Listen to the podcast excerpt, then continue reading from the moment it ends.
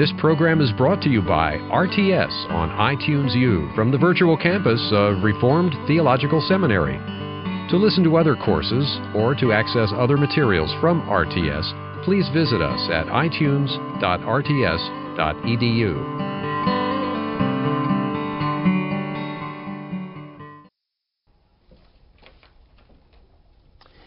I move on to point four. Point four, the Levitical law and the oath of God.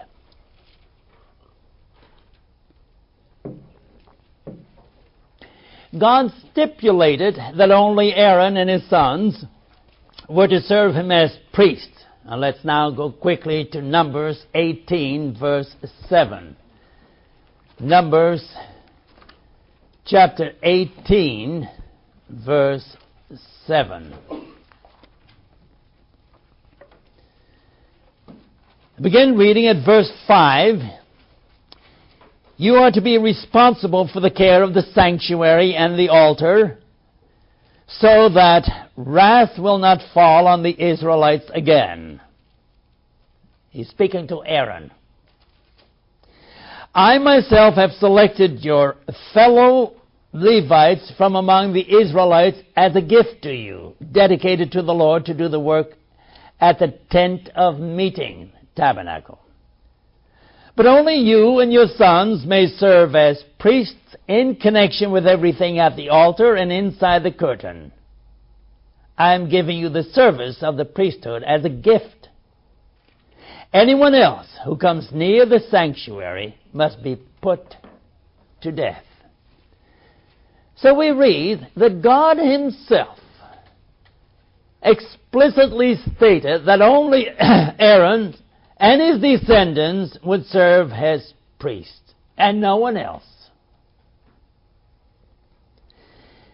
Now, this has been given as a lasting ordinance for the generations to come. Look at excuse me, Numbers eighteen, verse twenty-three.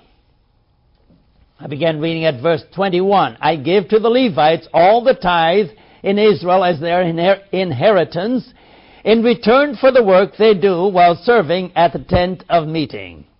From now on, the Israelites must not go near to the tent of meeting, or they will bear the consequences of their sin and die. Verse twenty-three.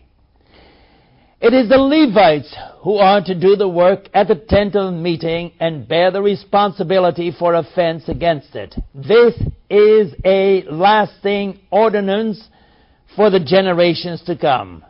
They will receive no inheritance among the Israelites. Good. So it is God who is giving this law and says it is a lasting ordinance for generations to come. The Levites then were to assist the priest. And both priests and Levites had to prove by genealogical records that they had a right to serve God at the tabernacle and later the temple.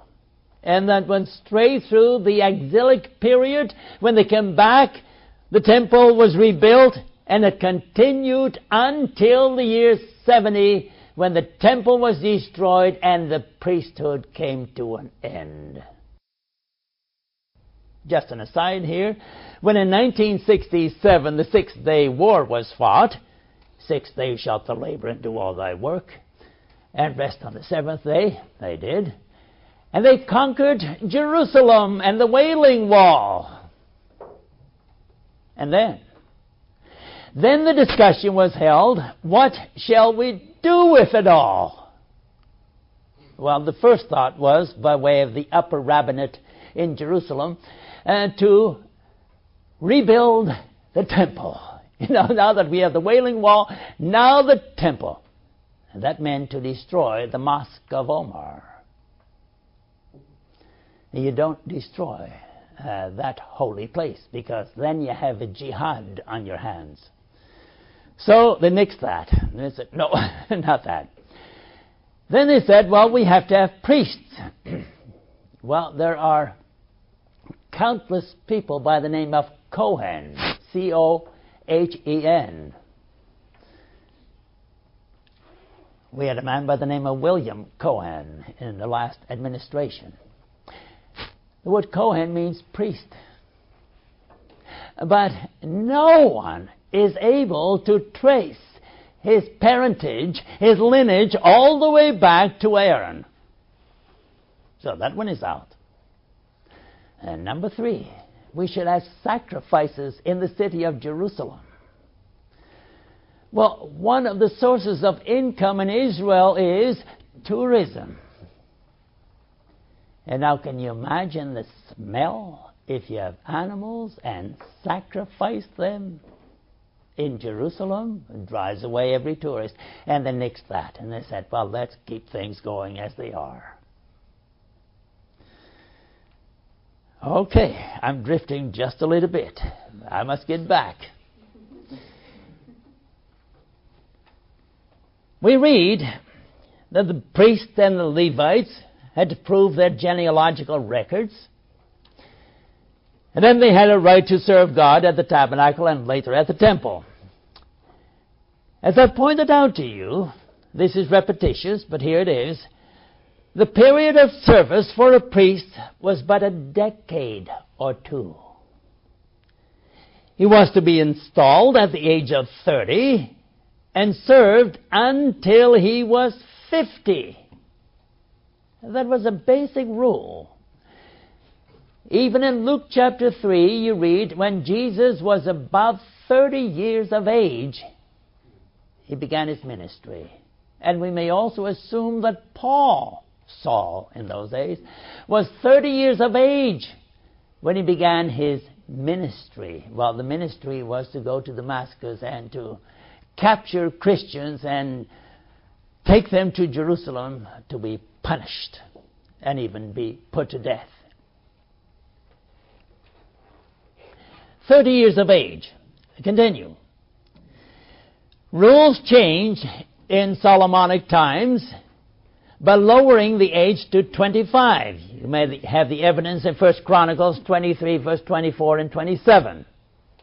And in post-exilic times, to the year twenty, twenty years of age. Look up Ezra three eight, if you please. Similarly, the time of service for a high priest was relatively short. You didn't become a high priest at the age of thirty. No, it's probably closer to the age of forty or forty-five. Josephus, in his Antiquities, chapter twenty, section two twenty-seven, notes that eighty-three high priests served from Aaron to the fall of the second temple in A D seventy. And some high priests were hanging on to the office and just could not let go. Happens more often. But Ananias had been deposed by the Romans. And then he had his son-in-law, Caiaphas, was appointed. And they had two high priests when Jesus was crucified. The priesthood of Melchizedek, by contrast, is everlasting. God swore an oath, as we read by way of Psalm one ten, verse four, with regard to the Melchizedekian priesthood of Christ. A law can be repealed, an oath is forever.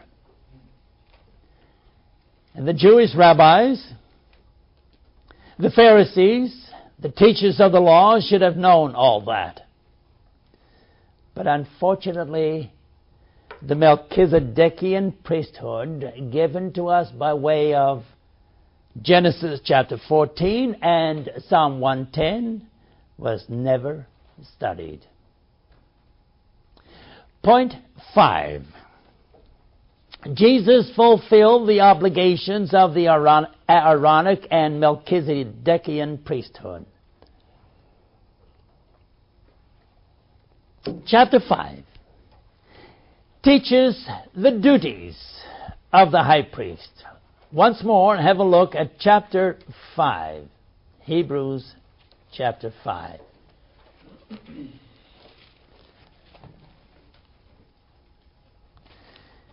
Note how it is put.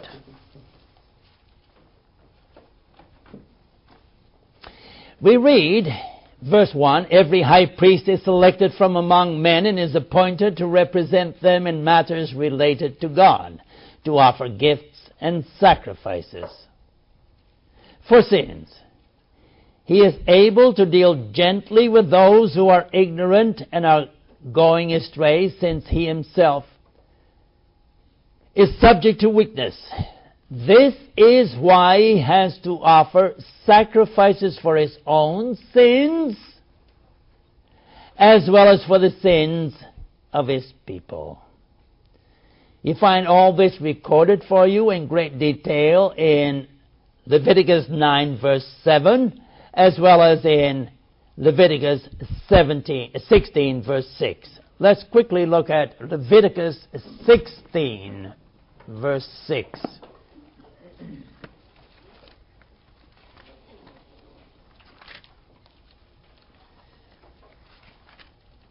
And here we read as follows. Aaron is to offer the bull for his own sin offering to make atonement for himself and his household. Then he is to take the two goats and present them before the Lord at the entrance of the tent of meeting. He is to cast lots for the two goats,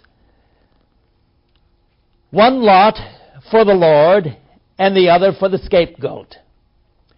Aaron shall bring the goat whose lot falls to the Lord and sacrifice it as a sin offering. But the goat chosen by lot is the, is the scapegoat, shall be presented alive before the Lord to be used for, to, for making atonement by sending it into the desert as a scapegoat. And this is what the writer of Hebrews is referring to in chapter five of his letter in verse three. Now, as I pointed out, Jesus offered not the blood of bulls or blood of goats, but his own blood in the Garden of Gethsemane and on the cross of Calvary. And we read in chapter seven and chapter nine and chapter ten that all this was done once for all. Once for all. Look at seven verse twenty-seven. Unlike the other high priest, he does not need to offer sacrifices day after day, first for his own sins and then for the sins of the people. He sacrificed for sin, their sins once for all. Hapax is the word in Greek. Once for all, when he offered himself. This is also repeated in nine verse twelve. Talking about Christ as high priest, who went through the greater and more perfect tabernacle that is not man-made, that is to say, not part of this creation. Now verse twelve. He did not enter by means of the blood of goats and calves, but he entered the most holy place once for all by his own blood, having obtained eternal redemption. And then we move on to verse twenty-six. Then Christ would have had to suffer many times since the creation of the world, but now he has appeared once for all at the end of the ages to do away with sin by the sacrifice of himself. And last, ten verse ten. I read, and by that will, the will of God, the will of Christ, I have come to do your will, O God, that is, God's will, fulfilled obediently by Christ. And by that will, we have been made holy through the sacrifice of the body of Jesus Christ, once for all. No sacrifice is needed anymore. May I make a comment? And I hope I'm not stepping on sensitive toes. If so, please say, ouch. And we know. Protestants have a cross inside the church or outside the church. It's an empty cross. Catholics have a cross with the body of Jesus on it.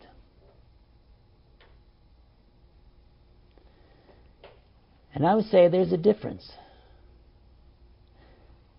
The Catholics constantly point to the sacrifice, the body of Christ, which in itself is good. But Protestants say, no, the sacrifice has been done and given once for all. That's it. No other sacrifices are necessary. And therefore we have an empty cross to point to the resurrection of Jesus. I'm not saying that Roman Catholics are not Christians. That's not the point. I am saying that the emphasis, theological emphasis, should be on the resurrection. And there's a difference. I didn't hear any ouches. Okay, I must move on. The last statement under point five. The Aaronic priesthood is one of consecration. Every twenty years there was another consecration and another consecration, and on it went.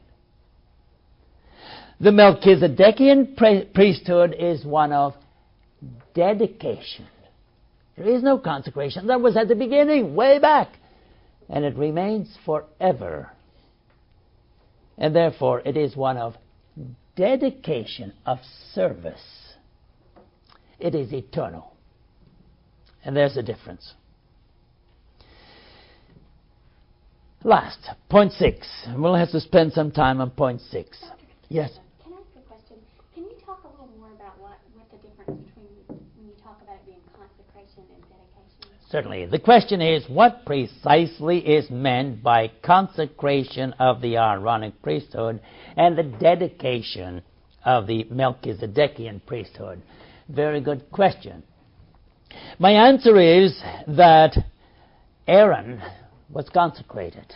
And God tells us very clearly in the book of Numbers, chapter eighteen, that after Aaron passes away, then his sons will be, or one of his sons, will be consecrated. And after he passes away, another. So, going back to Josephus now, there were eighty-three high priests serving from the time of Aaron until the destruction of Jerusalem. It was always consecration, consecration. And then think of all the consecrations of priests. It was always, may I call them festivities, solemn moments. Well, when do we read about the consecration of Melchizedek?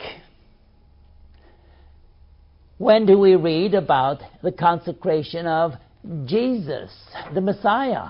Well, Psalm one ten, verse four, saying very clearly that I have sworn an oath and will not change my mind. You are priest forever. Now, when that was, you and I will never know. But God appointed the Messiah to be priest in the order of Melchizedek. And now notice the difference. Jesus, the high priest, is dedicated to serve you and me. How? Now I'll be very honest with you. And I'll lay my soul before you, and you can look into it, okay? I pray. And that's a holy moment in my life when I address God. I enter His sacred presence with my prayers.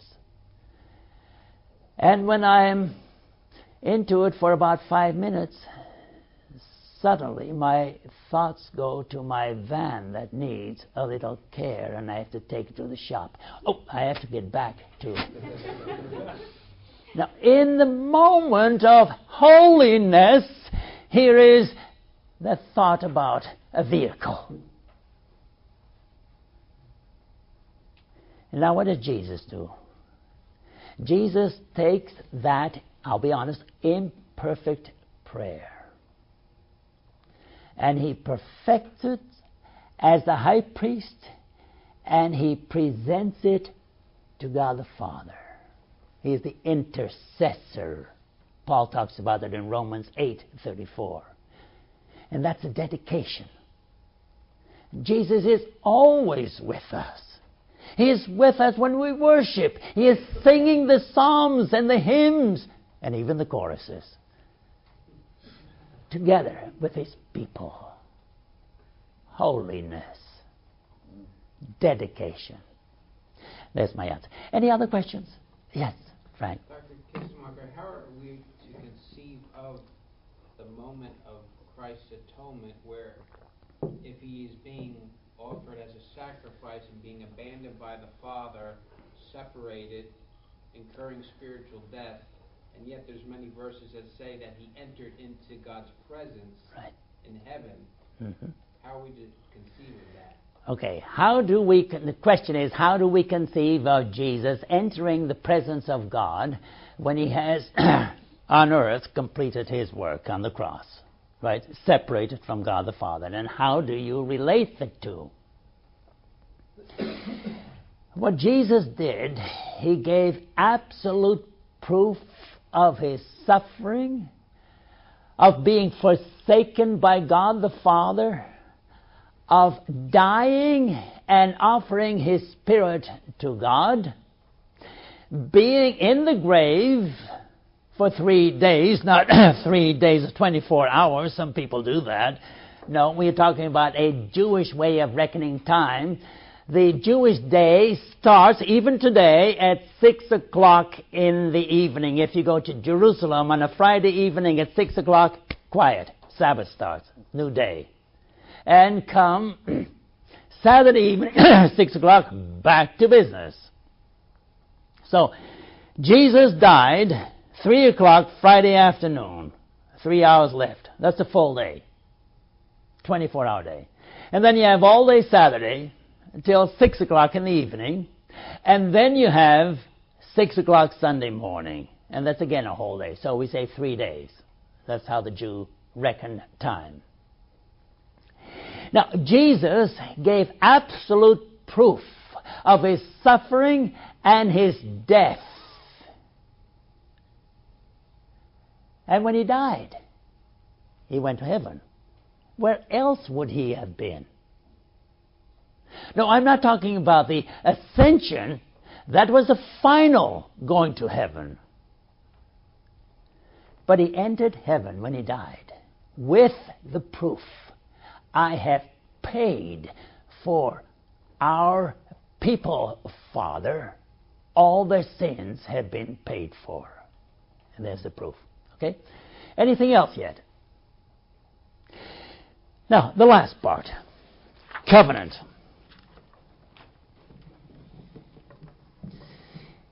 If there is any word you hear here on campus, it's the word covenant. After all, we are covenant theologians.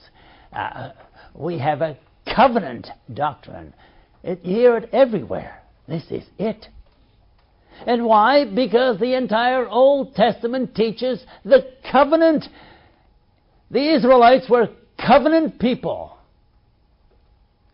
And even to the extremes of saying, well, if we are God's covenant people, uh, then God will certainly protect us. Yes. Come the exile, and they were sent on to Babylon. And they were even saying it in the year seventy when the Roman soldiers surrounded the city of Jerusalem. We are God's people. Yes. But the city was destroyed. A covenant always has to have two parties, God and His people. And God is saying, I will be a God to you, and I will bless you, and I will fulfill all my promises to you because you are my children. That's the one side.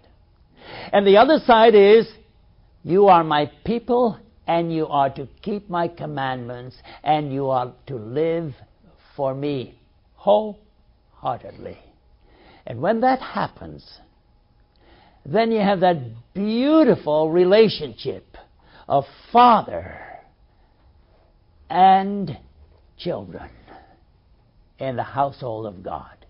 That's the covenant. Now, you can trace it throughout the Old Testament and obviously into the New Testament. But if I would put you on the spot and say, now, tell me, where in Paul's thirteen epistles do you find a covenant theology worked out?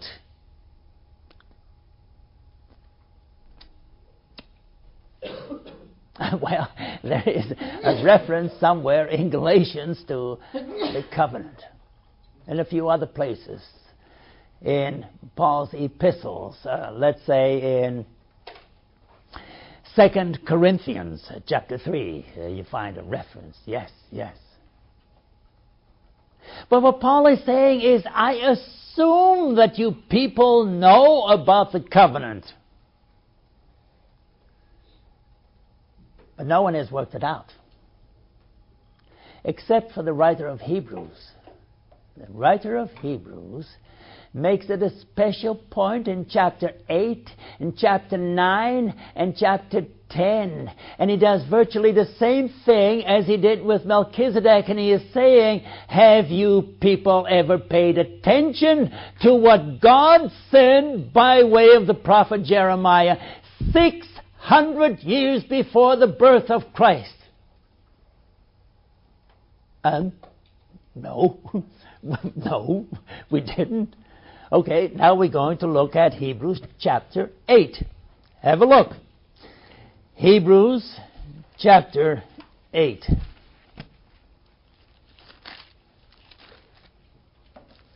And I read verse seven, for if there had been nothing wrong with that first covenant, and the first covenant was ratified by Moses, recorded for us in Exodus twenty-four. Keep your finger at Hebrews eight, and we go to Exodus twenty-four, when we read about the first covenant.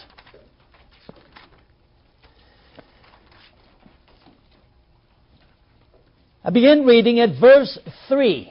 Exodus twenty-four, verse three through verse eight.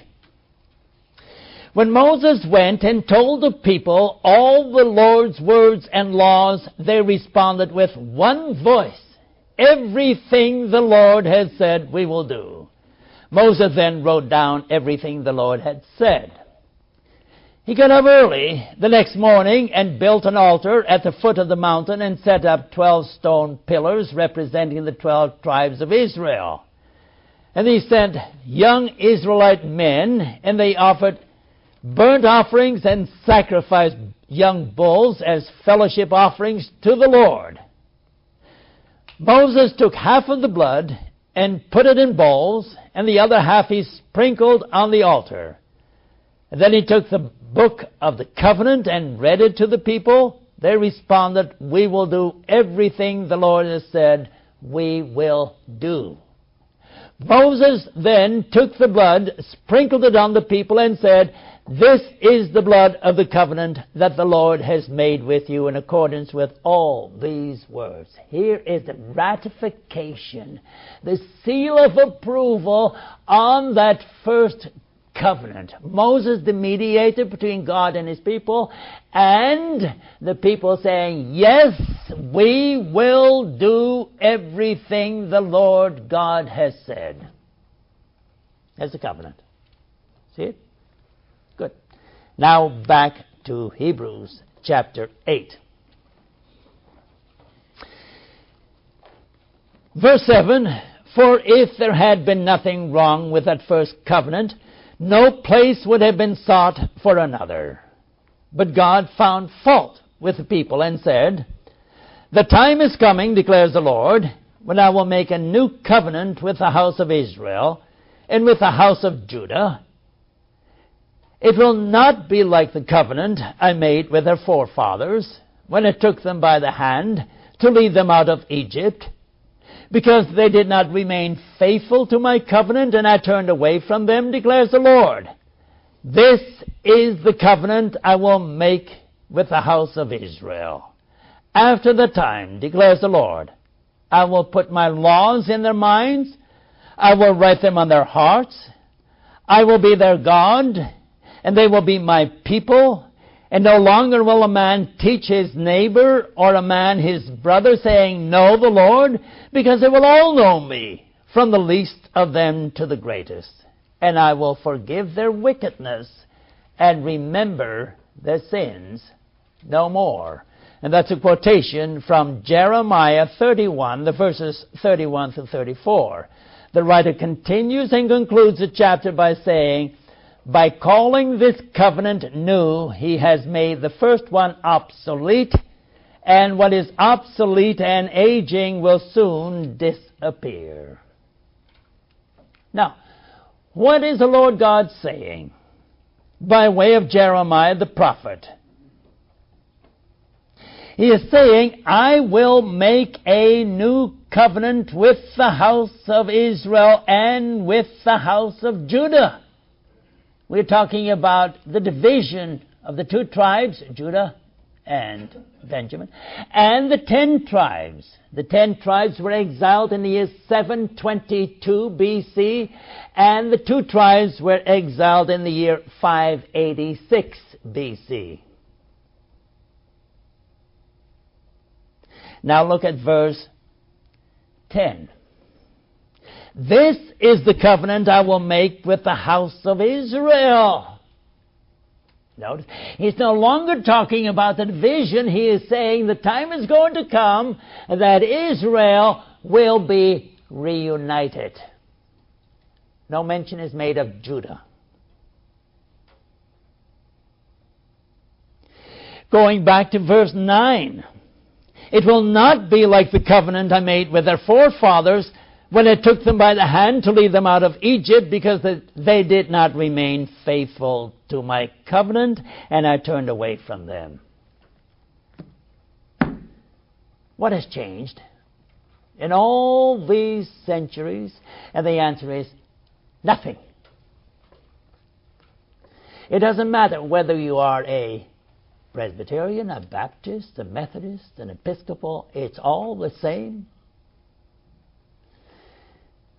Children, young people are baptized,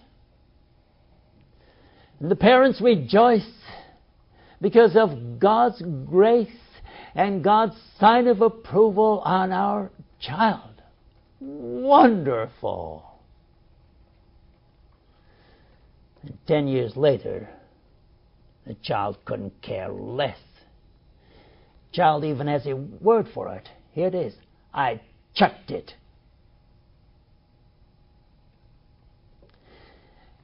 Now, do you think for one moment, I'm serious now, do you think for one moment that the sign on the forehead signifying Father, Son, and Holy Spirit can be just removed?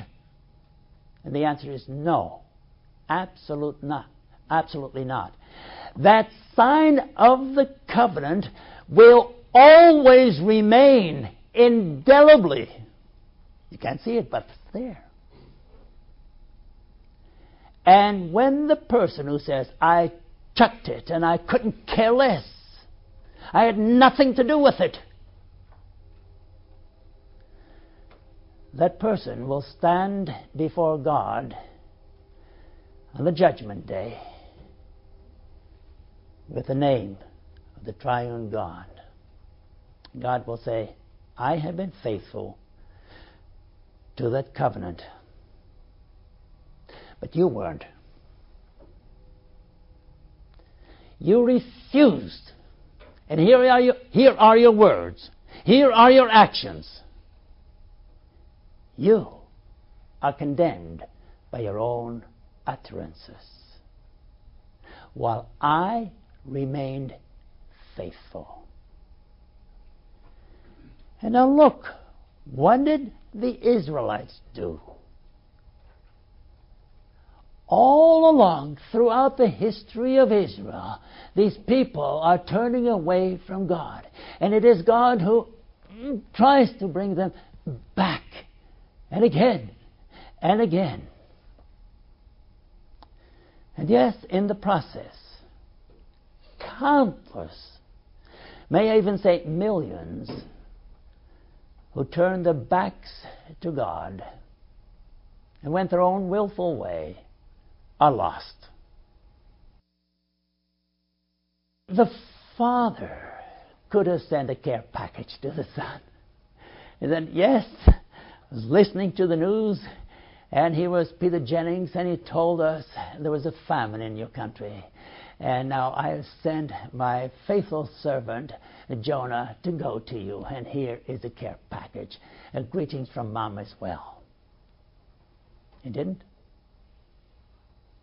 And the Father, if he had any sense of care, emotions, would have rushed to that country and say to his son, "Come back home, son. Come back home. I'll feed you. I'll dress you. Come." Father didn't do so. He waited. Why? Look, the parable of the sheep that was lost. That's an animal without a soul. That coin the woman lost in her house, that's an inanimate object. But the Son is a human being with a mind and a soul. And now what happens? God puts him in that pig pen, and he has to work seven days a week for a Gentile, mind you. A Jew doesn't eat pigs. Seven days a week. Not a day of rest. And he says, enough.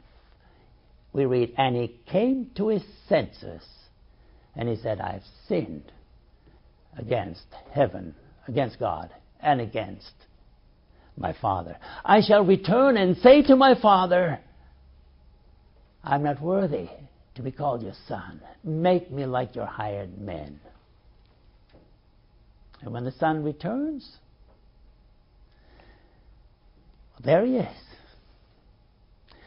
Oh, I know you had that North American vision.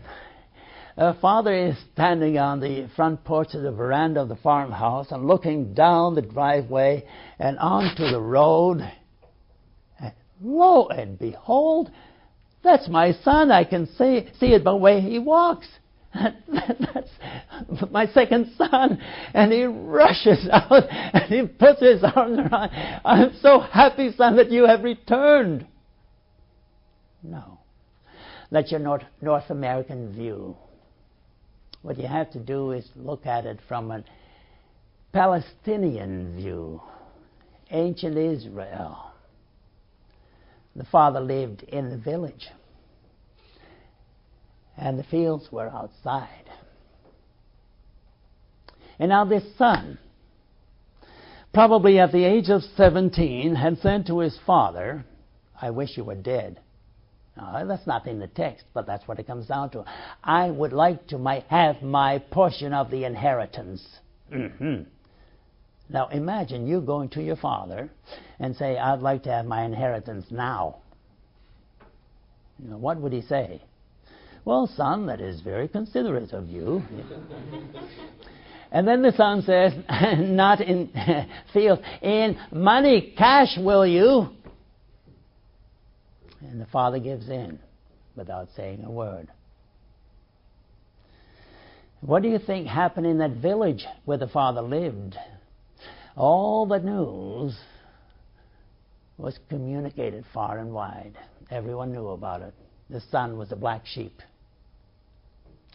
And now that son is coming home, and can you imagine? smelly. He stinks.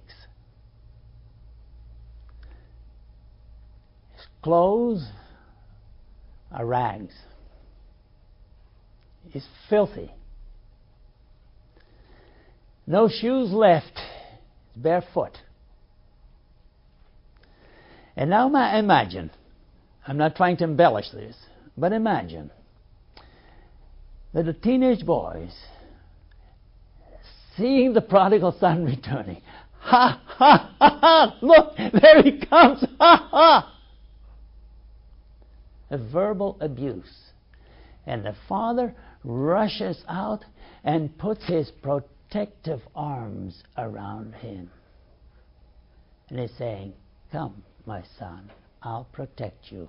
And saying to the servant, go into the house and get the robe, put it around him. Go into the house and get the sandals, put it on his feet, and a ring on his finger.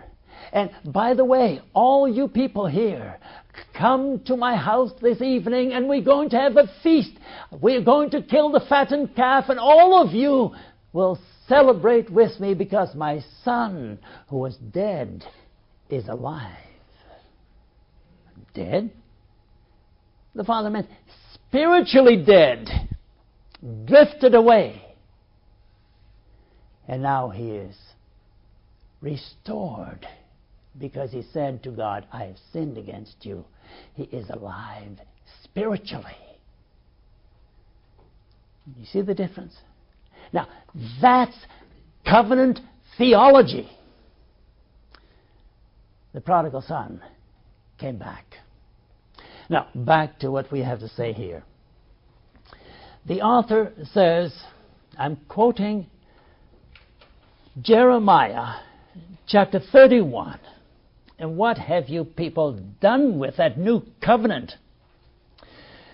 Look, I read. This is the covenant, verse ten, that I will make with the house of Israel after the time, declares the Lord. I will put my laws in their minds. I will write them on their hearts. I will be their God, and they will be my people. No longer will a man teach his neighbor or a man his brother, saying, know the Lord, because they will all know me. All God's people reading Scripture, applying Scripture, living Scripture, praying throughout the day, singing psalms and praises. Now that's making God known. And you don't say to your neighbor anymore, know the Lord, because he knows him. And then comes that blessing, for I will forgive their wickedness, and I will remember the sins no more. Forgiven, cleansed, God and his people are one. And now we turn to chapter nine.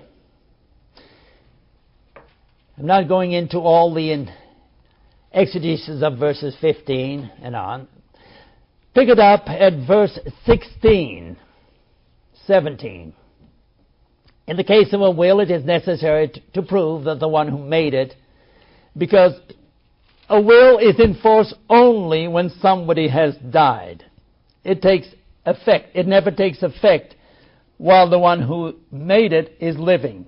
This is why even the first covenant was not put into effect without blood. And they have Exodus twenty-four. When Moses had proclaimed every commandment of the law to all the people, he took the blood of calves, together with water, scarlet wool, and branches of hyssop, and sprinkled the scroll on all the people. He said, this is the blood of the covenant which God has commanded you to keep.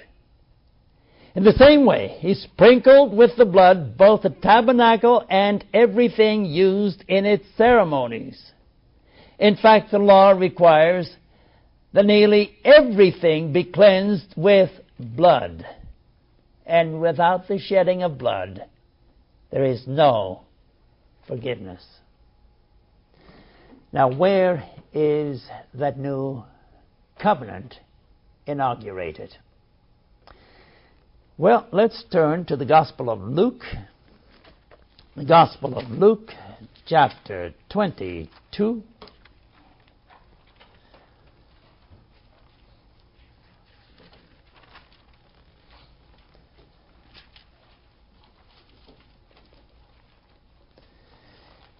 And I read verse nineteen and on. Luke twenty-two, nineteen. And he took bread, gave thanks, and broke it, and gave it to them, saying, "This is my body for you. Do this in remembrance of me." In the same way, after the supper, he took the cup, saying, here it is, read it with me. "The cup is the new covenant in my blood."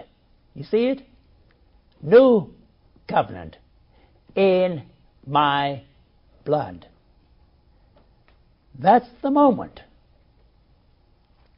And only a few hours hence, Jesus is perspiring, sweating drops as of blood in the Garden of Gethsemane, and still a few hours later, hanging on the cross,